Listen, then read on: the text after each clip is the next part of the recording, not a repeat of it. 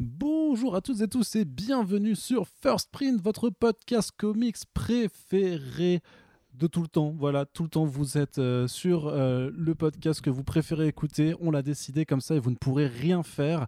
Et on se retrouve aujourd'hui pour un nouveau numéro du calendrier de l'Avent. C'est déjà la 20e émission. Je dis tous les jours, c'est déjà le euh, quelque chose. Mais oui, on progresse, on progresse on se rapproche tout doucement des fêtes de Noël. Ce qui veut dire que vous stressez peut-être à l'idée de ne pas savoir quoi mettre sous les sapins de vos proches ou sous votre sapin. Et ça tombe bien puisque nous avons des invités tous les jours qui viennent vous proposer quelques jolis conseils. Et aujourd'hui, on est ravi d'accueillir Sophia avec nous. Salut Sophia. Coucou tout le monde, coucou Arnaud. Sophia, tu es euh, libraire et également blogueuse sur le blog Lire en Bulle et tu euh, participes aussi euh, au compte Women of Comics pour mettre en avant les super-héroïnes. Est-ce que j'oublie quelque chose? Non, c'est exact. C'est exactement ça. Voilà. tu peux nous présenter un petit peu ton blog quand même hein? On demande aux gens un peu parfois de, parler de ce qu'ils font. Alors mon blog, euh, il existe, euh, ça fait trois ans, donc c'est sur WordPress hein, de base. Et sinon, j'y parle euh, romans, comics, manga, et voilà, et BD aussi occasionnellement quand je peux. Donc ça regroupe un peu tous les, tout, on va dire tous les supports lecture. Et ça m'éclate. Voilà. Ok, Eh bien, de toute façon, le lien est dans la description de ce podcast si vous voulez aller y faire un petit tour. Et je mentionnais Women of Comics et les super-héroïnes, puisque aujourd'hui, on va parler d'une super-héroïne, puisque euh, tu vas nous dire ce que tu as choisi pour le calendrier de l'Avent. Eh bien, pour le calendrier de l'Avent, je me suis dit que c'était important de, mettre certaines euh, héroïnes euh, qui sont parfois laissées dans l'ombre euh, et euh, pourquoi ne pas parler de Supergirl, que, que parfois on oublie un peu. Et euh, donc Supergirl Being Super, qui est disponible dans, dans, le label, sous label, je sais pas trop comment dire, bah, Ouais, c'est c'est un peu plus qu'un label, hein, c'est vraiment une petite maison d'édition propre en tant que telle. Mm. D'accord, Urban Links qui est un peu relié à Urban Comics quand même. Oui, c'est bah, les... ouais qui est sorti euh, juste euh, après le premier confinement et qui aurait dû paraître un peu plus tôt, mais bon, avec le, avec, euh, avec l'année qu'on a passée, voilà. Donc elle est sortie en même temps que celui-là avec Harley Quinn et Catwoman. Oui. Et, il m'a énormément plu. Et puis il était déjà très attendu quand même, parce qu'il date de 2016, il me semble. C'est ça. en VO. Donc voilà. Effectivement, en ce qui me concerne, Supergirl Being Super, ça faisait 4 ans depuis la lecture VO, de notamment le deuxième chapitre qui m'avait assez dévasté à l'époque, que je militais pour qu'il arrive en VF, donc c'était avec grand plaisir qu'on le retrouvait en VF, mais euh, c'est toi qui dois présenter euh, le, calendrier, donc euh, de quoi ça parle Supergirl Being Super de Mariko Tamaki et Joel Jones? Alors, Supergirl Being Super, ça parle d'une adolescente, euh, donc Cara Danvers, qui a été euh, adoptée par la famille Danvers, donc à Midvale, une petite, euh, une petite, une petite ville. Et bien sûr, bon, alors pour ceux qui ne savent pas, c'est la cousine de Superman, donc elle est de, elle est de Krypton, donc c'est une extraterrestre. Et puis, ce qui se passe, c'est que bah, elle, vit, essaie de vivre une vie adolescente comme tout le monde, sauf que bah, à l'aube de, de ses 16 ans, il me semble, 16-17 euh, ans, ouais, elle commence à avoir euh, bah, des changements euh, dans ses super pouvoirs. Donc elle essaie de concilier un peu sa vie d'adolescente. Donc déjà ces changements d'adolescente normale, entre guillemets, plus ces changements kryptoniennes. Et, en plus, il va y avoir un, accident qui va se passer à Midvale, un, énorme tremblement de terre qui va affecter sa vie. Donc elle va devoir affronter certaines épreuves, et en plus elle est hantée euh, par euh, les souvenirs de Krypton, qui la hante en, en, en, rêve. Donc elle doit euh, concilier sa vie de, d'humaine, entre guillemets, donc, et aussi ses origines, et un peu trouver cet équilibre qui, qui lui manque. Voilà. Et alors, et alors qu'est-ce qui t'a plu dans ce récit et pourquoi est-ce que tu le recommandes en, en, tant que cadeau pour ces fêtes de fin d'année?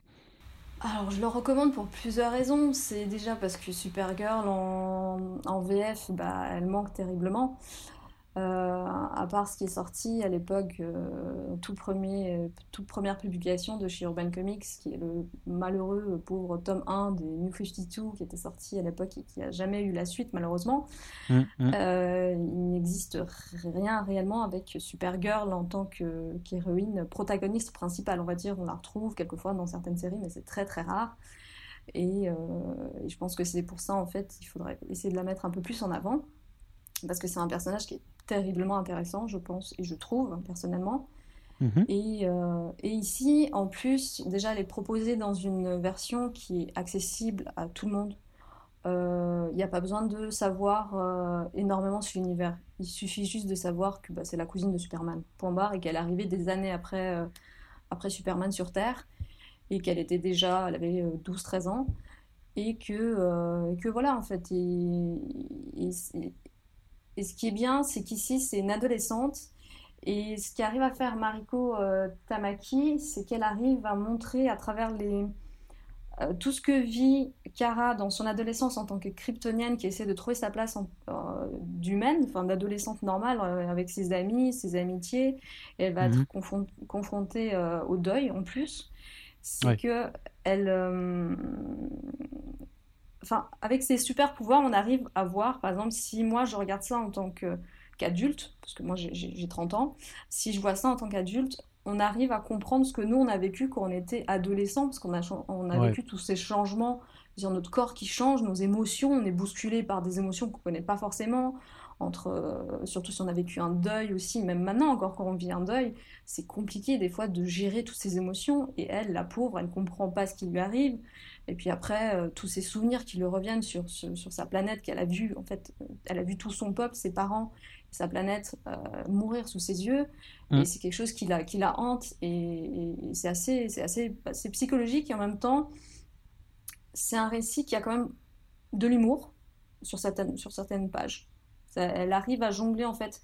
Mariko arrive à jongler, elle arrive à englober tout un, un pan de l'adolescence. Elle n'oublie pas que l'adolescence, c'est il y, a des, il y a des choses joyeuses, il y a des moments tristes, il y a de la colère, il y a de tout en fait. Et ça, elle arrive très bien à le faire. Et c'est jamais, euh, il n'y a jamais trop en fait. C'est jamais trop, trop, euh, trop dramatique, trop, trop, trop euh, drôle. C'est jamais trop en fait. C'est très, très bien. voilà, c'est tout le temps bien géré et, c'est génial et c'est super bien dessiné quoi. Oui, parce qu'il faudra faire un petit mot d'appréciation pour la, les dessins de Joel Jones, qui sont incroyables.